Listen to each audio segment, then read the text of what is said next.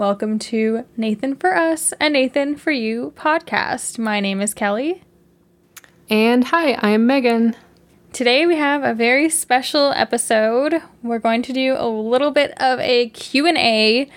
We've gathered some questions from people on Twitter and, you know, a couple from our partners that we'll be answering so you guys can get to know us a little bit better. And I think that's pretty much it. Do you have anything to add, Meg? Yeah. Uh, or I mean, no. yeah, no. Yeah, no. You know, um, yeah, no means no, and no, yeah means yeah. So I meant no. Uh, it sounds like you explained it pretty well. Yeah, it's pretty simple. We thought we could take a little break between season one and two, so this will be a fun way to do some some Q and A together. And if you're sitting there saying, I don't want to know more about you, okay, fine, fine. We'll see you next week. But I yeah. mean, aren't you a little curious who we are? Listen, some of these questions are pretty fun. You might even learn something.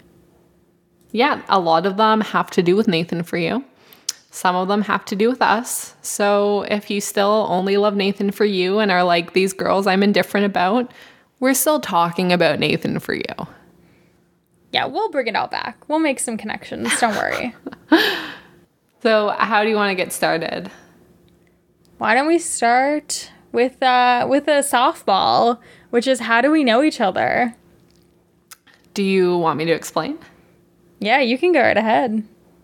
So, Kelly and I met uh, at Canada's Wonderland, which is a theme park in Ontario and we both worked there as lifeguards.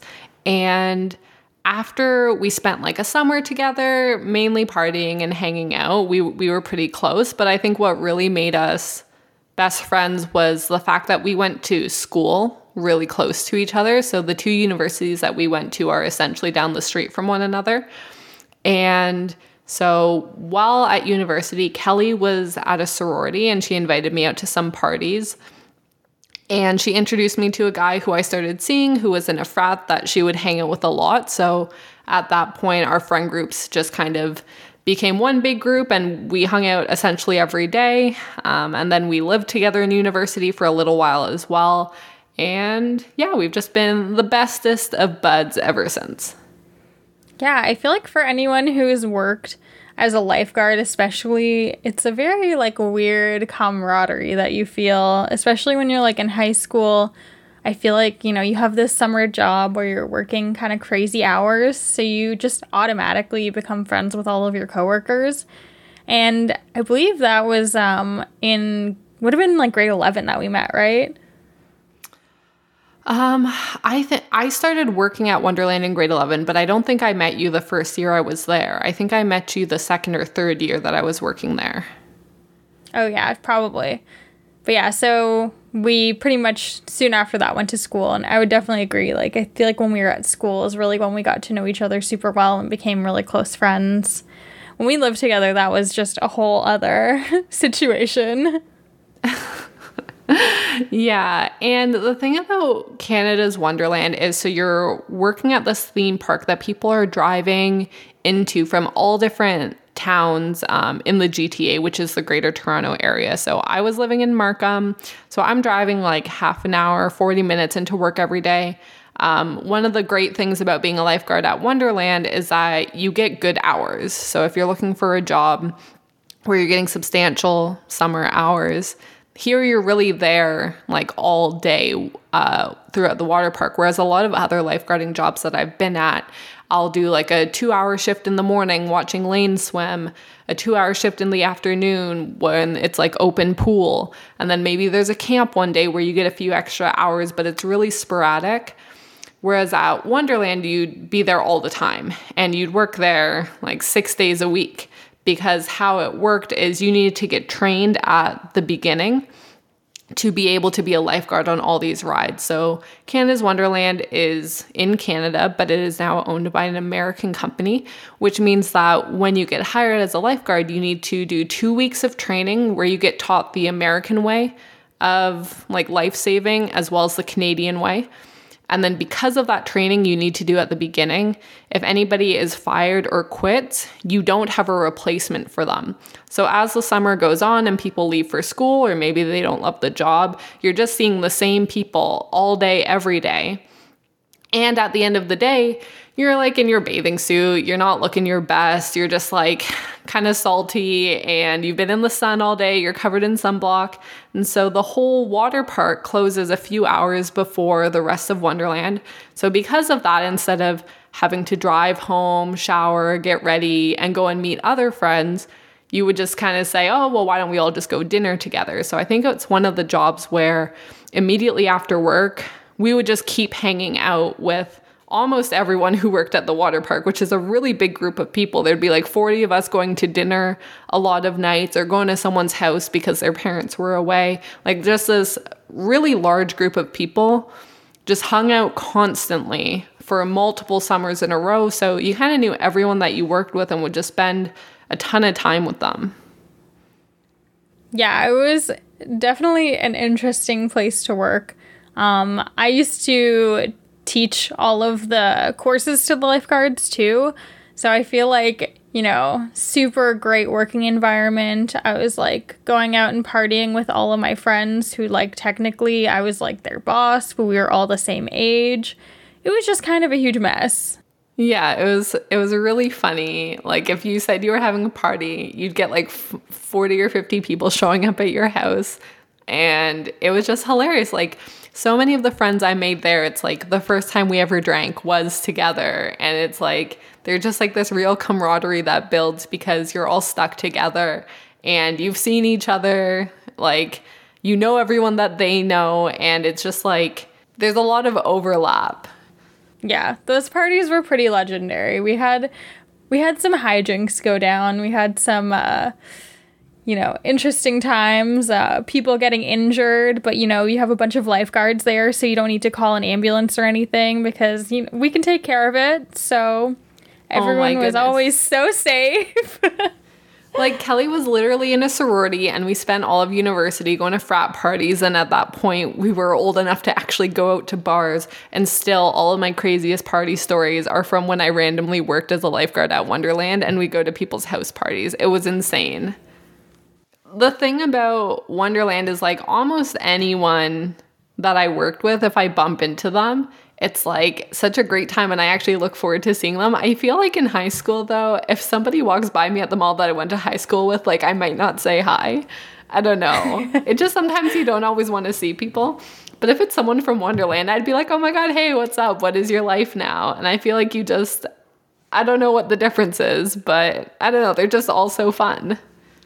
I agree. I feel like it was a lot more interesting of a place to work. We also went through some like very traumatic experiences, like getting yelled at by kids' parents, because oh, anyone yeah. who's worked anywhere where there are a lot of children will know that often children will wander away from their kids.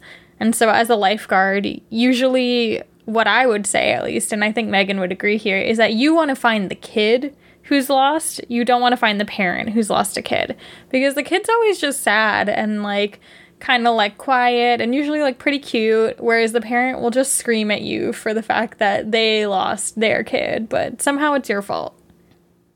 Oh man, and the thing is, we almost always found the kid. But the issue is, parents would come to the water park, leave their child, and be like, oh, the lifeguards will watch you, and then just go on other rides.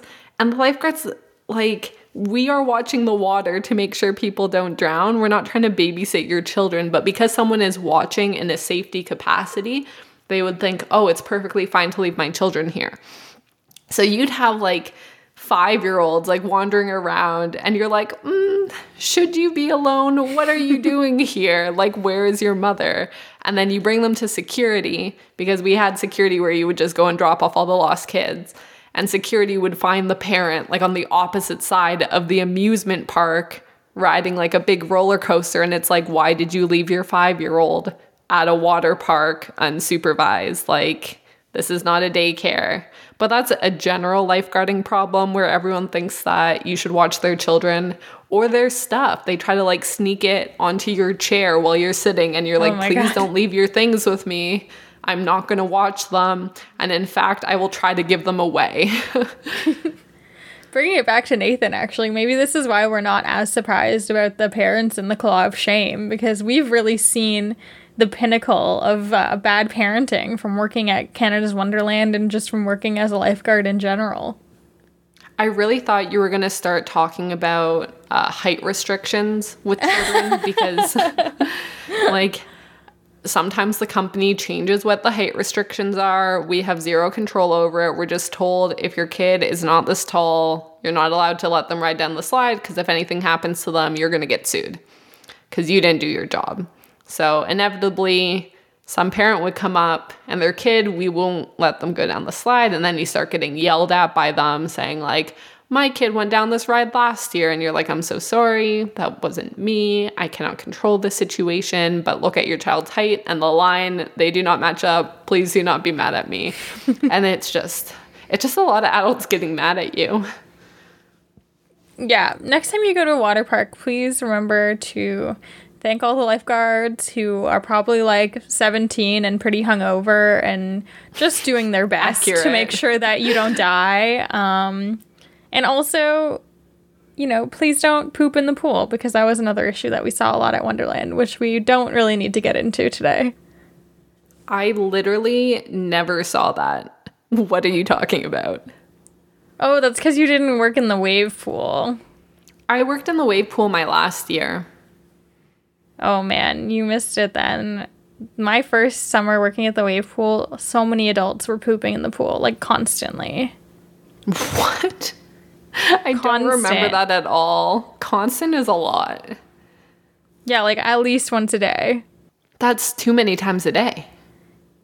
Yeah. Maybe they really was- cracked down on the enforcement. So the year that I was working at the wave pool, it wasn't such an issue. I think whoever was your soup was just trying to be nice to you because I would personally make all of my least favorite guards go down and get the poop from the bottom. Oh my god. You know, they just don't pay you enough for that. I do remember though, I walked by one woman who was like, I don't I normally when I tell this story, I'm like visually explaining it. Um so if the woman is standing and she's holding her child so that uh, the kid's legs, like their feet, are on her thighs, and she's holding the kid's arm so that its butt is like swing between the woman's legs. Kind of like holding the kid up, taking a poop on the grass. And I was just like, that I have seen where I was with a, a supervisor and was like, enjoy that conversation, and just having to watch them be like, this is not a toilet, this is a patch of grass. There is the washroom. you need to go over there. Like, what are you doing? There is a lot of you need to use the correct area to use the washroom, not all of the park. yeah, a lot of please don't go to the washroom here, and also a lot of please don't make a baby here, which was another problem. Yeah. All right. I don't know how to, well, okay. we'll move on from those stories. But I will say, one of the best parts about working in a crazy job where you meet all sorts of people is that you always have something to talk about. And I think that that's part of the reason why everyone really bonded so strongly. It's like you're always running up to someone to tell them like this crazy story that just happened, and you're always laughing and just having a great time. And if something's stressful, there's a lot of people who are going through the same thing and who have your back. Whereas I think a lot of other times, maybe you're in a situation where you have to like make more effort to have a conversation but because so much was going on it was like always really easy to talk to people and always so much happening Yeah, totally.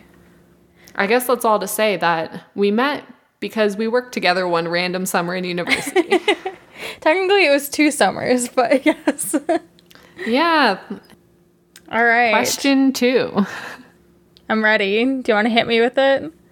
Let's do how would nathan do on survivor Oh my goodness. So, for anyone who does not realize, Megan and I are really big fans of the TV show Survivor.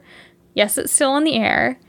And well during covid it's not but aside from this Yeah. it is yes, it is currently filming a new season. um, season 41, if anyone's counting.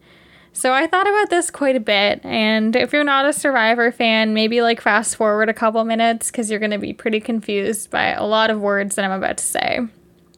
But I think Nathan would probably play a similar game to like a Tony in terms of like coming up with schemes, like Tony with his spy shack and with his spy bunker and spy nest. And then I also feel like he has kind of a deadpan humor like Tyson and both of those people have won survivor. Not to spoil what happens in many seasons of Survivor for people, but those people have won. So to me, it does seem like Nathan could make a pretty good run at it. Um, I also feel like he might have good negotiation skills, kind of similar to like an Angelina. So I could see him flexing those muscles. So overall, I think he has the social skills to do well on Survivor. In terms of the outdoorsiness, we did see in the gas station episode that he did go camping. So he at least has like a basic understanding of the outdoors and like he's okay sleeping outside. So I think I think Nathan can do it. I think Nathan can be the sole survivor. What do you think? I feel like that was such a good answer. Um, I think you really hit the nail on the head with like he's really funny, he's very charismatic, he's going to like come up with the kooky schemes as we see, but I think we know that Nathan's a perfectionist and that everything he does is like very scripted and I'm not sure like I know that he has to play along and and see how things go, but there's like this huge element of he can't control how it will go and I think that you have to be even more charismatic than he is and you have to have a lot of real people skills which I don't think is his strongest suit. And also, I think the physical challenges he would struggle at.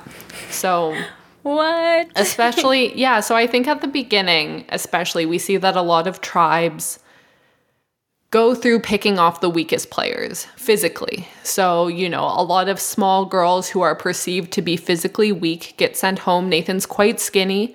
Um, you know, we I don't think he's the most athletic person. And so I think that as long as he can get through the first few weeks, I feel like he'd be really really good after the merge. It's his pre-merge game that I would be concerned about because the you really need to bring a lot of building the shelter, foraging for food, being strong in challenges, all of those critical survival skills of like hunting, foraging, gathering, building that I don't think he would excel at, even though we did see him walk up the mountain for the rebate. but I do agree I, that after the merge, I think he'd be great. Yeah, I, I could see that. Maybe him getting picked off at the beginning if he's not able to make friends. We have seen him get rejected a lot, though. So, yeah, maybe he would just yeah. need to form a really good alliance with someone right at the beginning. Yeah, I think if he can make it through being the first boot, which I think he's someone who would typically fall into that category of being awkward and not super athletic looking. I think if he can get through that and let people meet him and talk to him and, and see his personality and kind of understand his vibe, that after the merge, they would really underestimate him and he'd still be able to make really good alliances and come up with interesting um, interesting plans of how he can work and negotiate with people. I think he'd find a creative way to use an advantage or to utilize an idol in a non traditional way. Yeah, I also would pay really good money to see him interact with Jeff Probst, who is the host of Survivor for anyone who's unaware. Because Probst makes a lot of, you know, uh, very ballsy jokes. Um, he just talks about balls a lot. Is what I'm trying this to say. This is true. Nathan so would know would, how not to laugh. yeah, Nathan would crush it not laughing, and I, I would just like to see him and Jeff Probst have some nice banter back and forth. Perhaps he would ask Probst to call him Fielder, which would be pretty funny. That would be nice. He would definitely get a fielder. Also, he's able to have such a strong level of concentration training himself not to laugh, he might really be able to nail some of those endurance challenges. Oh man, yeah. Wow. This would be great. We need also this. with his with his straight face, he might be a great liar. Although he didn't necessarily pass the lie detector test. Luckily, there would not be a lie detector on the island. No. Do we think he would get into a showmance? No, I love you. but I'd love to. I'd love to see it again. Again. Okay, question two. What is your favorite animal fact? Hummingbirds and whales excluded. So, do you know the True Facts videos that uh, were really popular a few years ago, but they're still around today? I do not, but I assume you're going to tell me about them. So, my favorite video from the series is the one with the mantis shrimp. I highly recommend looking it up. It's like this crazy looking multicolored shrimp. It's got these eyes that can go every direction and it sees like way more than human eyes can. But the best fact about the mantis shrimp is that it has the fastest punch in the world with the same acceleration as a 22 caliber bullet. So this tiny little shrimp with this like crazy punch and it has 1500 newton tons of force behind that punch, which is just insane. Oh my god. So I looked up a picture of this shrimp, which was a mistake because I haven't really talked about this ever. I like really hate shrimp. Um I formerly was allergic to shellfish, so I like was never really exposed to shellfish for like most of my life. I only found out that I wasn't allergic to it anymore once I became an adult, maybe like 3 years ago. And shrimp have always scared me so much because they look like aliens, but not the cool kind of aliens. They just look very creepy crawly, and I don't like their little everything. So, anyway, the mantis shrimp grosses me out. They look like delicious aliens. Ugh. I'm so grossed out. But and now that I know that this shrimp can punch me like a bullet, I am even more terrified of it. Yeah, this this shrimp in particular is really really crazy. Like the the facts about this shrimp just go on and on. It's like what happens when you look at like the bottom of the ocean and there's just like insane things down there. Yeah. Uh not for me. Not for me. Can you eat this shrimp? Is this like an edible shrimp or is this just like a hobby shrimp? I assume that all shrimp are edible shrimp, but I don't it's not like I've ever seen it on a menu. Okay. I think they're just like really deep in the ocean and they just do like wild things down there and we just like look in awe and would be too afraid to go try to catch these shrimp. They would just punch you real hard, real fast. Oh gosh. My nightmare. Do you have a, a good animal fact? Yeah, mine is not as exciting, but my favorite animal fact is about lemurs. And it's that a group of lemurs is called a conspiracy. Oh, that is a lovely fact. And I love lemurs because who didn't watch uh, Zoboomafoo growing up? Yeah, I love lemurs, and I think it's so funny that they're a conspiracy. Usually it's a group of like 15 to 20 of them, and they're slippery little bastards who plot and plan against other animals that are trying to eat them. So honestly, they're kind of like Nathan. Yeah, all the Nathan clones, they are a conspiracy. Yeah, I love a good conspiracy of lemurs. That's great. I love that fact. Do you want to do our next uh, set of questions from definitely not Kelly's fiance? Sure, sure. We'll we'll read some questions that are probably not from Colin. So, which season 1 plan do you think is the least feasible and how would you turn it into something realistic while still fitting into the general idea? This is tough. Yeah, this one is pretty tough. I have one answer, but I'd be open to talking through a few until we figure out the exact right fit. Yeah, I'm. I think the one that comes to mind for me is kind of the clothing store. Um, Okay. Obviously, as it's presented in the episode, where you just let hot people steal, I don't think that that's necessarily super feasible for a store, but I do think it does kind of exist with influencer culture. Like, isn't that essentially what you do when you're sending influencers clothes? Like, isn't that what Alo Yoga's doing and like Fabletics and all of these places?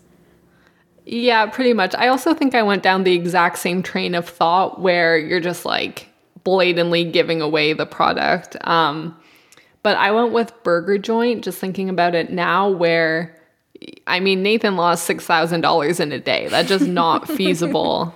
Um, pretending that you're like the best burger in all of LA, and if not, you'll pay them $100. It just, you're going to go out of business immediately. So I think that those aren't feasible. Um, and they're kind of in the same realm of why they aren't feasible. You would just lose too much money.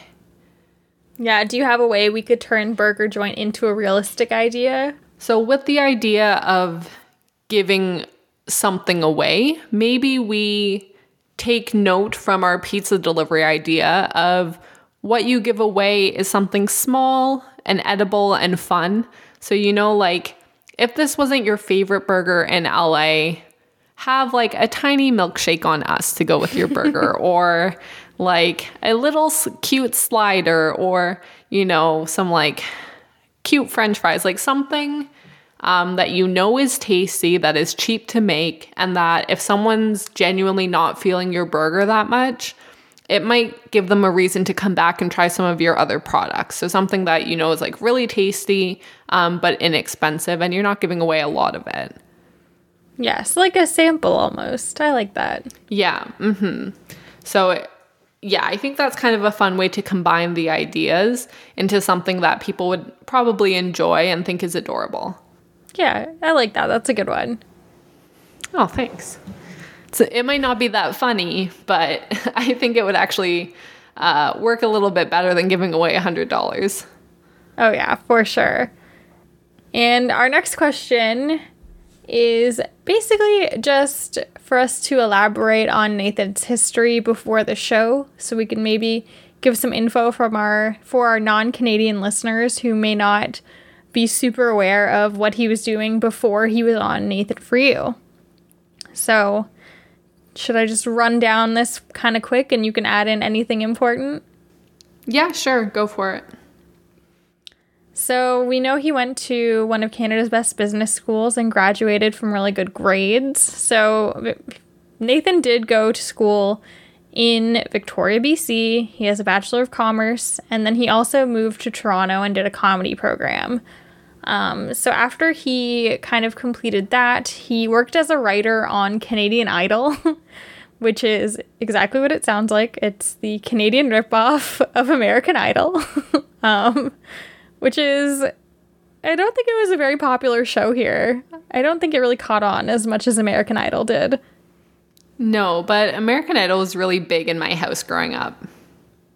Yeah, who who were your faves? Obviously David Archuleta. I have a heartbeat. what is what are David Archuleta stands called? Do I, I don't know if we have a name. Is it like the Archies? I don't think he's still making music anymore. I think he got uh, really involved with his church. Okay. I thought you were going to say he got canceled, so I'm relieved that it was not that. No, but I remember I got his CD when I was like in high school and was super excited about it. Yeah, so as two Canadian people, we did not care about a Canadian Idol. We only cared about American Idol. yes, American Idol was everyone loved American Idol, so it's it's fair. Yeah, for sure. He has a website. Not to go down a David Archuleta rabbit hole, but I no, haven't please. listened to his CD. Whoa, please take new me. album out now. What year did this come out? I scroll down and I see his old album. I know that one. they sell shirts. Oh. Should I hit play? Maybe. We might have to cut it because I don't know if we have the copyright, but.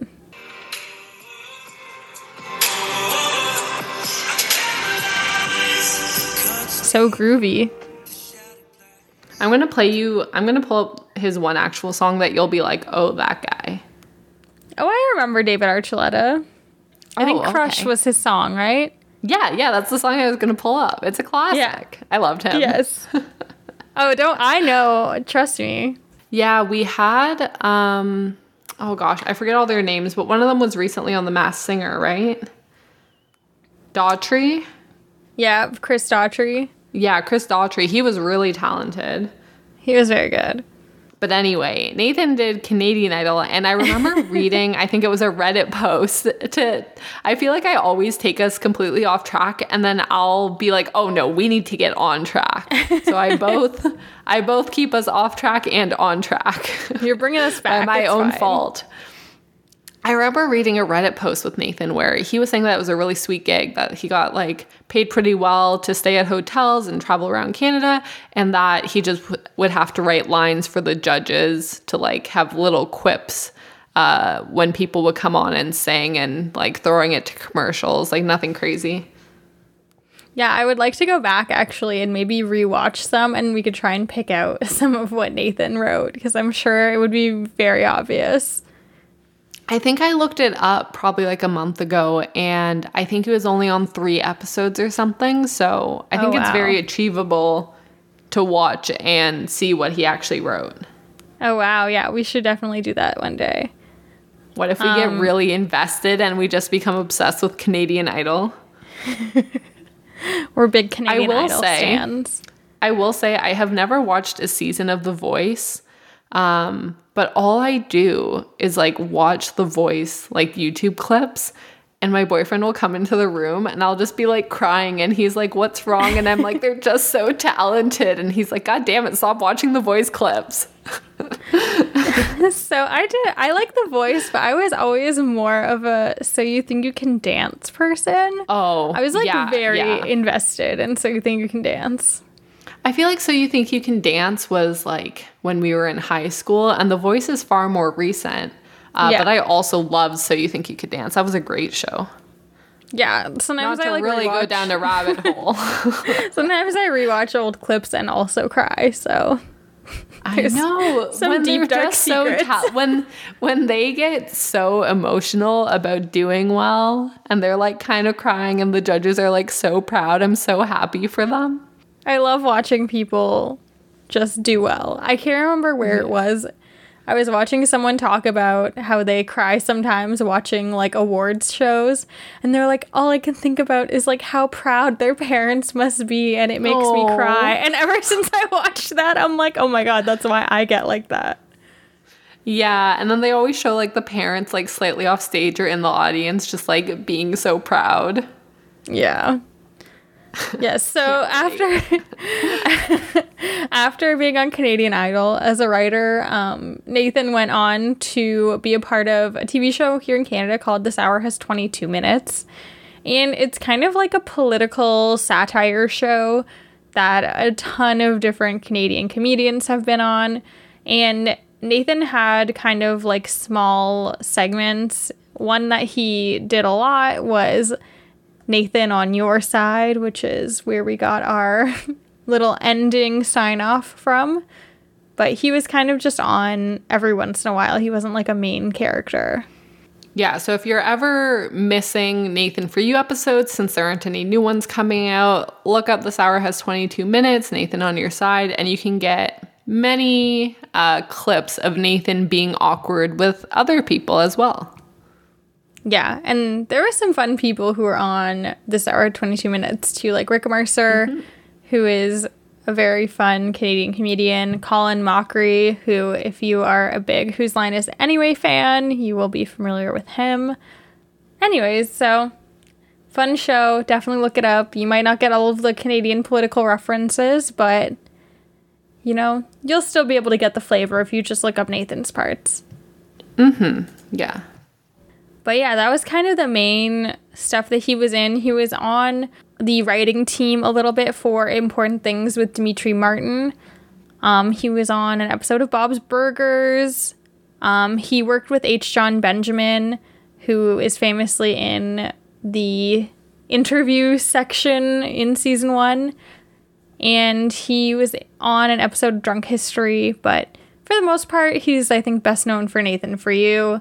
And he is now currently writing a new comedy series called The Curse with the Safdie brothers, which I'm very excited about. Yeah, that's going to be so good. I'm so excited. Yeah, and he also did help produce the show How To with John Wilson, which I would definitely recommend checking out if you haven't watched it yet. It's only like six episodes. It's very interesting, it's very weird. Full warning that there is some mega, like, full frontal nudity in one of the episodes that I was personally Whoa. not expecting, so probably don't watch it with your parents. That's Nathan in a nutshell. So, our next question is There has been a lot of talk of bad boys. Can each of you describe the baddest thing your significant other has ever done? Wow. Uh, that's a lot.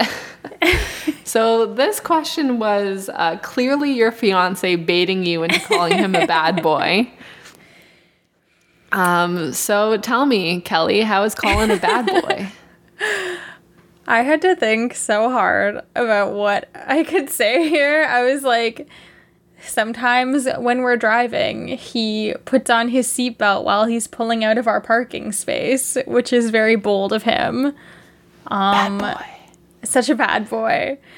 The best thing that I could come up with is we went to school at the University of Waterloo, and there's these weird um, service tunnels underneath the school that are locked. I guess they're for like any janitorial staff to go in and like easily get to different places, and it has lots of like weird wires and like, you know, you're not supposed to go down there. But for whatever reason, it was a big thing that people used to always like go break into the tunnels in the middle of the night. So we both have broken into the University of Waterloo underground tunnels. So it's kind of That sounds Bad boy so move. spooky.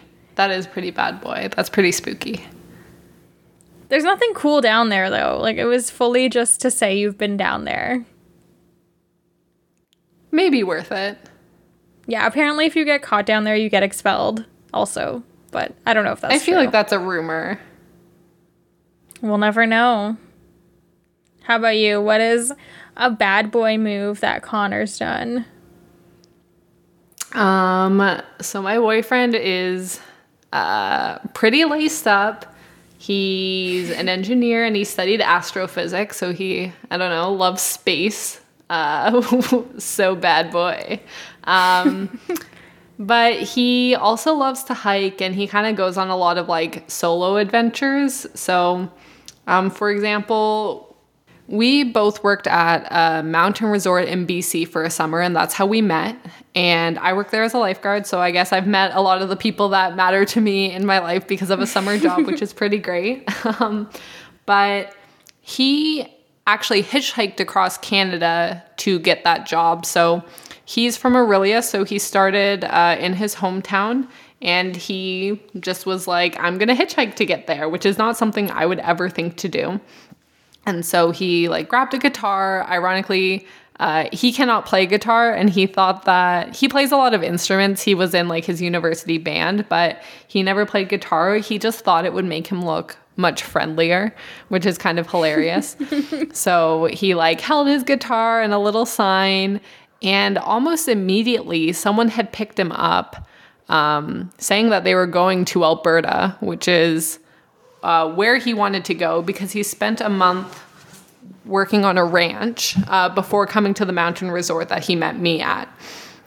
And so, yeah, one of the first people that pulled up was driving straight there. And he was like, you know what? No, I was kind of hoping that this would be a little bit more difficult and a bit more of adventure. So, like, take me for a few hours, but I'm going to try to find some other rides as well and, like, take some stops and have to, like, sleep on the side of the road and do weirder stuff than just finding the first ride that'll take me there. And he told me that, and I was like, what? What do you mean you said no? So that's something like kind of risky that I wouldn't have done. Um, I guess it's also cool that he worked at a ranch for a month.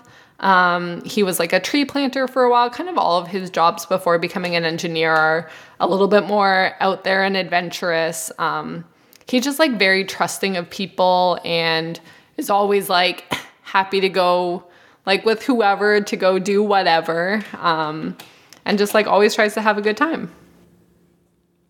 Yeah, I would never hitchhike. That sounds terrifying. No, definitely not. Yeah, absolutely not. There we go. bad the baddest boys around are two significant others. He did go on a hike, um, and the mountain resort that we worked at, there were bears on some of the hikes.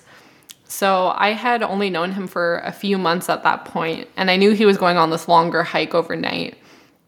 And I kept being like, "You really need to take bear spray." And I finally like forced him to take it and pack it, but he was like prepared to not take it, which is kind of a bad boy move. Too dangerous for me. Yeah, too dangerous for me too. I was like, we've only been seeing each other for a little bit, but I am going to force you to take this bear spray with you. It's not negotiable. All right, we did get some questions from our pal Navi. So, question one Which one of Nathan's ideas would be the most viable for an actual independent business plan? I guess we kind of already went over that.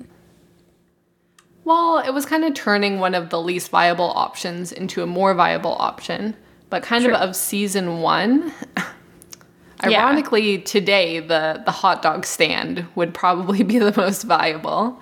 Um, Definitely. Another one would be the taxi company. I think it'd be really easy to just add that system onto like the Uber app where it's like, do you want to talk to your Uber driver today? Yes or no? Like, do you want what kind of music do you want? Like, what kind of conversation do you want to have? Like, I think that that's something you could easily implement today and have it fully working tomorrow. Yeah, those are the two that I had as well. I feel like those are pretty fun and pretty easy. I do have one. Actually, I'll wait and I'll hold it for an upcoming question. AKA this next question. Oh, sorry, you go ahead. The last one I was going to mention is the idea of the petting zoo, where using a viral video to get attention, I think is something a lot of companies strive for. Like going viral is something you would want for your business. I didn't write any down, I'm just looking at the list now, and those are kind of the ones that come to mind. Are we supposed to only pick one? No, I think we can pick as many as we want. All right, then I pick three. I like those. I think my answers are better suited to the next question, so I'll hold them for then. Okay. So qu- the next question from Navi is which of Nathan's ideas should the big box stores and businesses, e.g., Walmart, McDonald's, uh, which one should they use for their own company?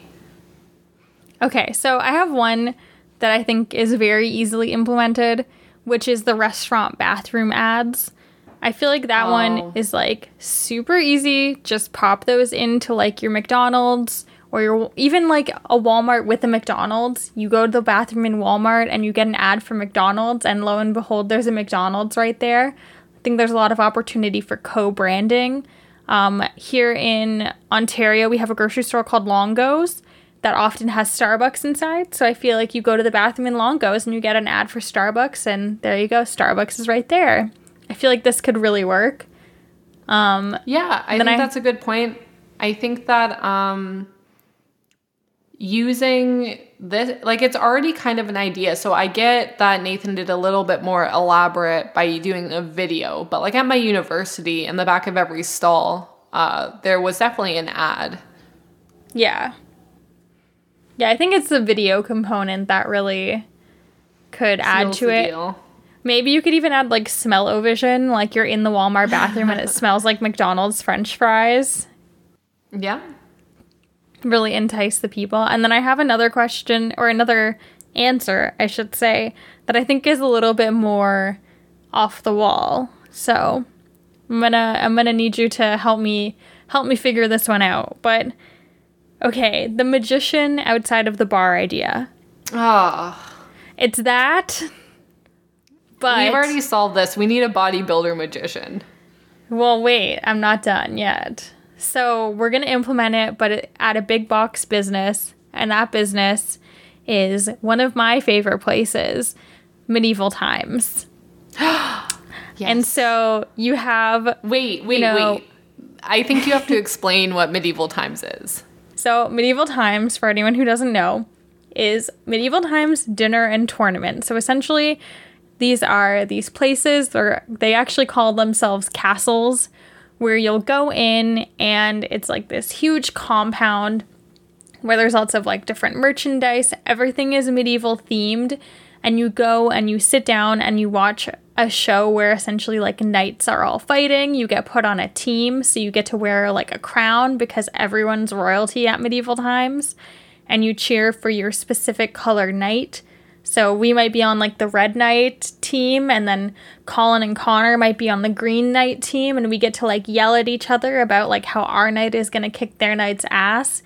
And at the end, one knight reigns supreme. You also get to eat dinner there, but it's all quote unquote medieval themed, so there's no utensils or anything. And it's like a full four course meal. It's like the best place on earth, basically. It's really fantastic. I highly recommend it. I guess we can't really go right now because of COVID, but as soon as things open, it's really your first stop. Yeah, as soon as Medieval Times is open, we are obviously going to go. You get to watch people being knights. You you get to watch a falconry show. There's just so much going on. I feel like it's really easy to make that COVID safe. You just spread people out and you're watching a show from an arena distance anyway. So I feel like hopefully uh, this year we'll, we'll be heading to medieval times. I hope so. But yes, yeah, so I think that we should implement the magician who makes sure people are sober because there is drinking allowed at medieval times, which is honestly the best part. Um, and you could have someone stationed outside the entrances. They can be dressed in like their medieval outfit. Perhaps instead of a magician, they're like some kind of a witch doing some kind of witchy stuff, checking your blood alcohol limit. And then the best part, if you're too drunk to go home, then they call you a horse and buggy to take you home. Oh, that's so fun. I thought you were going to go. They send you to the dungeon to like sleep it off. that is also fun. I think the horse and buggy. Maybe you get an option. You can pay to have the horse and buggy take you home or they can send you to the dungeon. That's very fun. That that is a great idea. I think I just wanted to talk about medieval times today. Yeah, but that, I think that's, that's fair my too, idea. Mm-hmm. Also, medieval times purring too loud. Yeah. Okay. Medieval times. If you're looking for sponsorship deals, hit us up. oh my goodness! Um, it would be literally a dream. There's no sponsorship I would want more. All I want to do is throw roses at a knight. I just can't wait to get bottle service at medieval times again. It's literally like the only place on the planet that I can afford bottle service. Maybe if we keep plugging them, they'll, they'll give us bottle service. Our next question is How does season one compare overall to the upcoming seasons? I th- I like the other seasons. I think I can't. I didn't like prepare an answer for any of these questions, um, but I think that the other seasons are pretty good. I can't really, in my mind right now, rank season one, two, three, and four. I think maybe at the end of all of them, I'll be able to do that and definitively say which is my favorite season to least favorite season. But a lot of my favorite episodes haven't happened yet. And my favorite episode of all time uh, is in season four. So this can't possibly be my favorite season. Yeah, I think season one is pretty good. I think it has like a mix of episodes that are really strong and episodes that are not as strong. Um, which, when we go into our rankings next week, I think we'll be able to really, really see that. But I agree, there's a lot of my favorite episodes that we haven't got to yet. So if you're just thinking of tuning in and you didn't watch season one, honestly, you can kind of jump in wherever. And season one, you can always come back to later yeah, I'm really excited to to get to season two and to remember uh, which specific episodes are in season two because I haven't looked ahead. Yeah, I try not to look ahead as well because I feel like it's more fun when we get to be surprised with what's coming up. Mm-hmm. Yeah. So our next question is what did you both actually go to school for? This is a complicated question for me. um, so originally, I went to the University of Waterloo and I got a degree in peace and conflict studies and economics, um, which was great. And then I didn't really know what I wanted to do with that. and I was kind of more interested in going into like kind of health education and kind of more of like a sciency role. So I went back to school and I also have a degree in public health from Ryerson University in Toronto. Yeah, so I went to Laurier, which um, is the university down the street from Waterloo. So thankfully, they were very close to each other. And I went for communications. Um, so I work in marketing. Um, I'm the marketing manager at a Toronto brewery. And yeah, it's been really fun. And yeah, mine is a lot less complicated than Kelly's. I do marketing. yeah, I'm if now you're in- a Toronto listener, if you're a Toronto listener, uh, hit me up. I'll give you a promotion code for some beer. Ooh. Yeah, I was gonna say I actually am kind of back in school again because I'm doing like a certificate program in data analytics, predictive analysis, and AI. So, so much fun. And actually, that kind of leads into the second question, which I think you already answered, which is what do we both do for work? Oh, Yeah. yeah. yep, I've already answered this. now you. Um, so I work for Nuun Hydration, which is an electrolyte company. We make sports drinks essentially that are for outdoorsy, sporty occasions, and we make a whole slew of other products as well. So, yeah, it's a really fun job. I get to travel a lot. I am the sales manager for all of Eastern Canada. Before that, I did uh, field marketing for the same company. So, yeah, my job involves going to a lot of like running events and a lot of cycling events, going to a lot of really fun like natural food expos and talking to like active people, which is something that I'm pretty passionate about. So, yeah, it's a fun job. Do you have any random jobs along the way? Like, other than Wonderland, I don't really know what other jobs you've had. Oh my gosh. I feel like if, Yes. if you bring them up, I'll probably remember. I know you briefly worked at a fertility clinic. Yeah, I actually do have, now that I think about it, I have some pretty weird jobs. So, when I went to Waterloo, I was in the co op program as well. So, essentially, what that means is that I would do four months of schooling and then I would do four months at a work placement. And you just kind of like switch back and forth. So, I had like a whole bunch of different jobs through co op. I worked as like the help desk for the computer science school at Waterloo, which like is insane. I'm so not qualified to be the help desk for all of these PhD computer science students. It was so stupid, but it was kind of fun. Um, I worked at Manulife Financial for a bit. I worked in strategic planning for the municipal government, for two different municipal governments. I've worked as a student public health inspector. So I used to go into restaurants and make sure that they were like up to public health codes, which is exactly as disgusting as you would imagine it can get. And yeah, I also worked at a fertility clinic for a bit, which was also kind of a very interesting job. Yeah, yeah, those are pretty fun. My personal favorite of yours is lifeguard at Canada's Wonderland. Uh, Yes. yeah, I feel like my jobs are also pretty all over the place. Um, I like just throughout university and high school, I was mainly a lifeguard. Um, and then I also worked in some random like waitressing jobs. I worked at Shoeless Joe's as a waitress. I worked uh, at Smokes Poutine, um, which was wild. It was really funny, especially in a university town where you just get like lineups of really drunk people uh, at all hours of the day who like are so happy to get poutine. So it was one of the jobs where almost everyone who showed up like adored you and thought you were great and doing a really good job. So that was really nice. Um, and then after I graduated university, I was the marketing manager at a small gym in Kingston. And then I started working at an escape room company. So I worked there designing the games and being the operations coordinator for a few years. And then I worked for a Microsoft partner again for a few years doing marketing. And now I work at the brewery doing marketing. It's a little all over the place, especially the random left turn into escape rooms. But um, yeah, it's been fun. I feel like everyone has that though. You gotta just like go off and do something weird. Yeah, you know, add some spice to the resume. And the next question actually is fun. I feel like we can kind of answer this together because I think Yeah. our dream would be to do this together. But if you could run a small business, what would it be?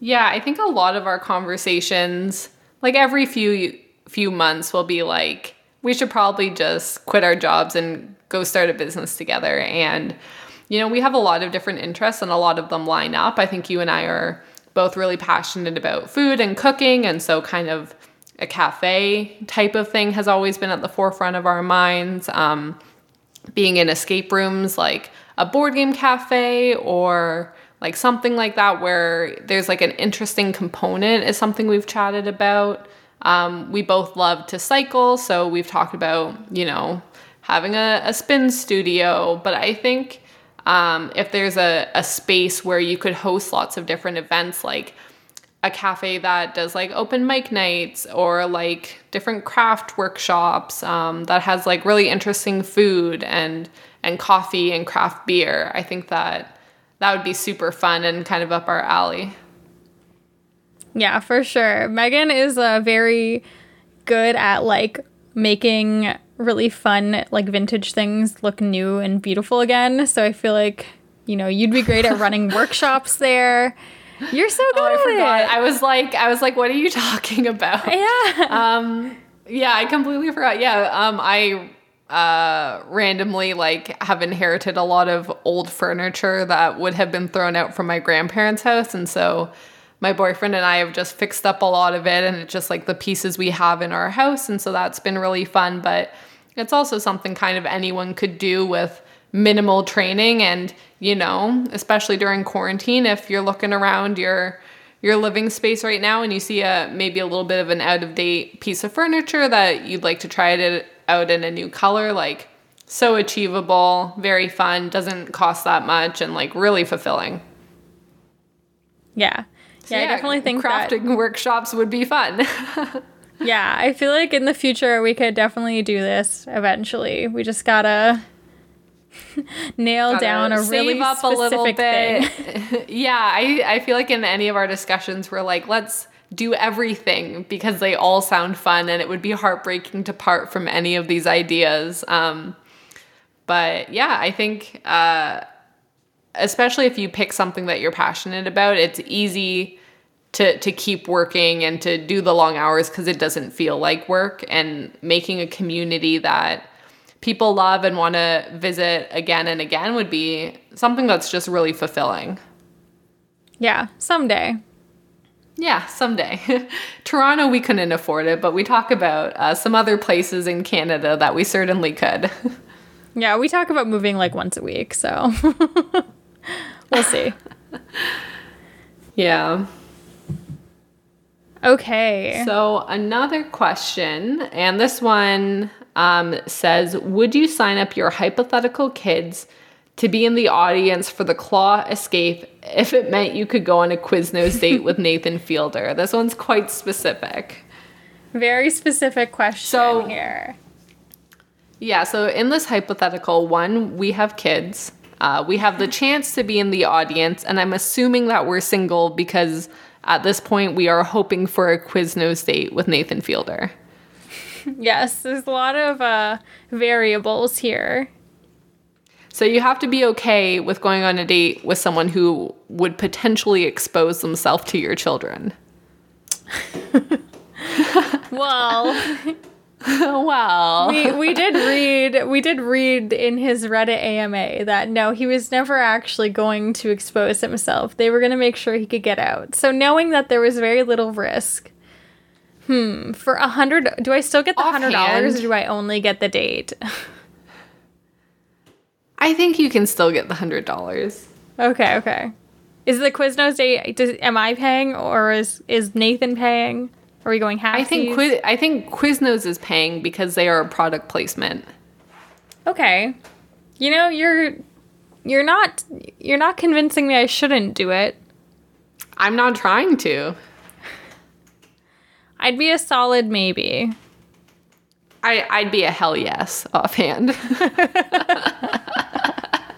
I feel like we'd vibe really well. I don't know. The fact that he's a magician, I really like. True.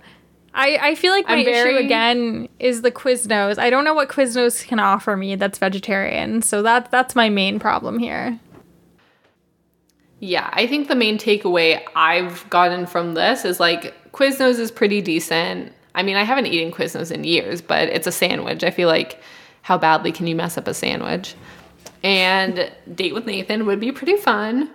Um, and I guess is the kid coming? I don't know. Do they have a babysitter? Like, is it? Im- do you go immediately from one activity to the other? I imagine the Quiznos marketing rep is the babysitter. The Quiznos marketing rep has their their stuff together. Yeah, she seems like she's on it. I would trust her to babysit my kid 100%. But then your kid is hypothetically sitting with them, listening in on your date. Yeah, does the kid get Quiznos too? I picture the kid sitting in the back being babysitted by the Quiznos rep. They also have a sandwich, but it would be very difficult to go on a date knowing that other people are listening in. I think it'd be hard to be yourself. True. Well, I think we've really we've really broken this down for everyone. I don't think I've ever been on a date where people are listening in, um, so I don't really know what that's like. have you ever spied on a friend on a date? oh God, no! I feel like have we been on a double date? I don't. I'm trying oh, to remember. once. yeah, we, we Oh. have. We have. That was Yeah, a date. we- That was not a date. Kelly and I briefly dated best friends. Well, I, I actually, you I, dated. yeah. you dated a friend. You no, I was not dating the best friend. So I was actually dating someone whose best friend briefly hung out with Kelly, and I'm a huge fan of Colin, and I'm very happy with how things worked out. But for a very brief moment of time, we were like, oh, we could be dating best friends, and that would be very fun to all be dating people who got along really well.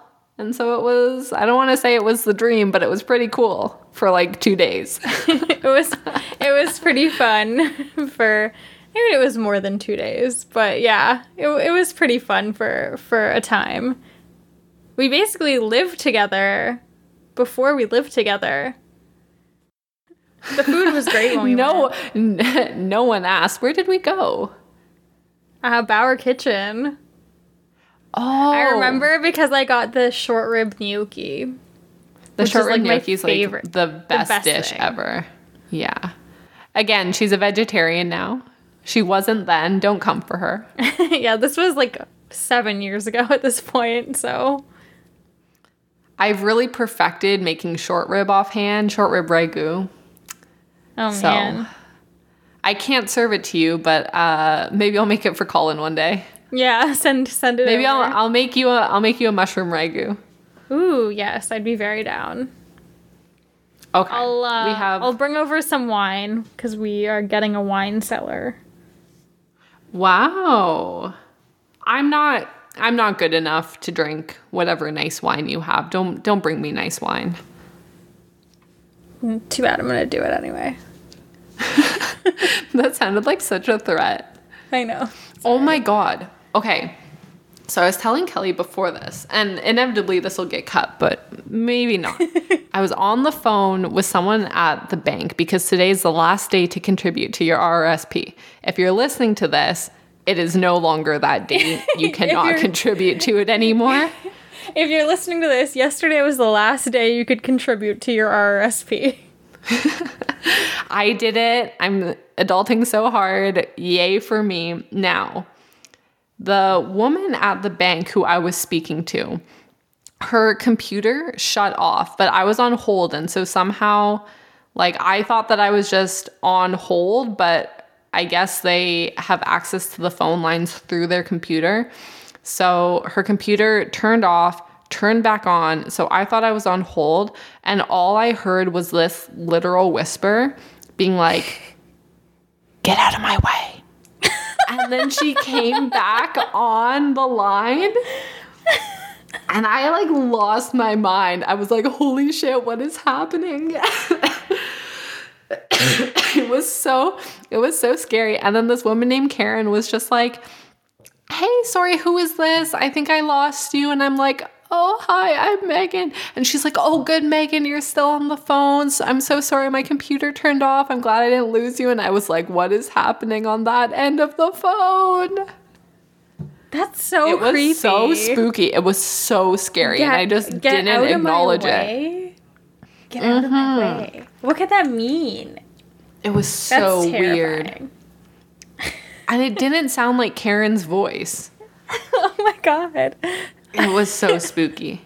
I didn't there- say I didn't say this to anyone. Connor came down uh, stairs later and I said nothing. I was like, this is too spooky. I'm concerned. Do we need to do like an exorcism to your phone? Yes. Yeah. we Maybe. need we're we're going to get to that episode really shortly, so I mean, I feel like I'm out of most people's way. I'm just like hanging at my house. I just don't go. I'm not in people's way. Maybe it's Connor. well, maybe you're haunted by the ghost of Ludacris. He's like, Yeah. "Move, bitch, get out the way." I'm so sorry, Ludacris. I will. okay, we have one last question. And it says Will hygienic hot dog stands make a comeback in 2021? Yes, obviously. They definitely should. yeah. I feel like the foot pedals uh, need a bit of work, but I feel like in the hot dog episode we did discuss this in detail because it's so timely. Um, but yeah, I think that there is a better way to make this happen. But if you are eating street meat in 2021, you probably want to make sure that you're eating it as hygienically as possible. Um, yeah, they don't really talk about what happened to all the street meat vendors enough. Yeah, that's a great question because I haven't really been over near where like all the baseball games are and stuff. So I, I don't know. I assume they're still out, but yeah, who's buying street meat? Yeah, I, I haven't been downtown much. I went to Kensington Market the other day and there were some places open. They just like limit who can go in and it's kind of takeout. Um, but I didn't see any like vendors on the street selling anything. Yeah. Hmm. Maybe I'll need to like take a drive tomorrow and see. Cause like they're certainly not on. Uber Eats. I guess that's true. Or yeah, I don't even know if there are any hot dogs on Uber Eats. Is that It like is a like- restaurant food? I feel like a hot dog, as we kind of discussed in the episode, you're only getting that if you're going to a baseball game or if you're like drunk coming out of the bar.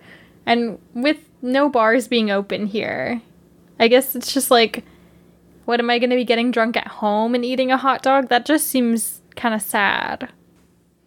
I feel like hot dogs are a good drunk food, but I would still always pick pizza or like fries No, burrito. or Burrito. burrito. Burrito is a great always drunk food. always burrito so that's been us answering some of your questions so if you listened bless you now you know a little bit more about us and how nathan would do on survivor in our opinion if you have a different opinion feel free to message us we'd love to hear it um, if this has led you to want to know a little bit more, and if you have a question about us or Nathan, like anytime, feel free to send them in. Uh, we'd love to read them and know what you guys are interested in. yeah, and us? are you interested in us? I hope so. I hope so. We're so needy. I hope you like us. Our next episode, we are going to be going through our rankings of all of the season one segments. So, just to do a quick breakdown so everyone kind of knows what we did, we ranked each segment based on four different criteria, and we ranked those criteria from one to five for a ranking out of 20 total. So our segments were ranked on how fun or funny they are, how successful the idea is, how original the idea is, and how we think the secondary characters are. And then that gave us a score out of 20, which we both did separately. And then we also made an additional sheet where we combined each of our ratings to give us an overall average rating and decide once and for all what the best Nathan for You segment is from season one. So we thought it would be kind of fun to release a form where y'all can also rank your different segments. So we're going to be posting that, so you can feel free to rank each segment as you see fit. And uh, we'll be going through that next week. Yeah, I'm excited. Um, I was surprised at my rankings. I think that when we break it down into those four categories, some of them, like I'll find the idea really funny, but then, okay, maybe it wasn't so original, or maybe there weren't great side characters. So I think normally the Nathan For You rankings are based on humor alone. So I think really looking overall at the idea and breaking down if it's original, like every aspect of it, I feel like we covered. So I think it's a good look at the segment as a whole and not just on is this funny or not. Yeah, for sure. I think it'll I think it'll be fun and we'll be adding to it as we do each season as well. Yeah, and then after 4 seasons, we will have a mega list that I will hang on my wall. Yeah, maybe we can get someone to like illustrate a guide to Nathan for you or something fun. yeah, if anybody comes to my house and is like, by the way, do you have a favorite Nathan for you episode? I'll be able to point to my wall and be like, in fact, I know exactly my order of every episode. Yes. Oh, we are also going to do a happy hour on Clubhouse on Thursday at 7 p.m. Eastern Time. It will be an hour right before Big Brother Canada airs because I know we have a lot of Big Brother Canada fans who listen as well. So come hang out with us. Um, we'll post our clubhouse names in the show notes again as well. Yeah, yeah, come hang out. You can talk about Nathan for you with us if you want. You can chit chat with us and whoever else shows up just about really anything. It was really fun this week. Um, it was nice to bump into some people who we know from the podcasting community and who also love Nathan for you. This has been Kelly and Megan on your side.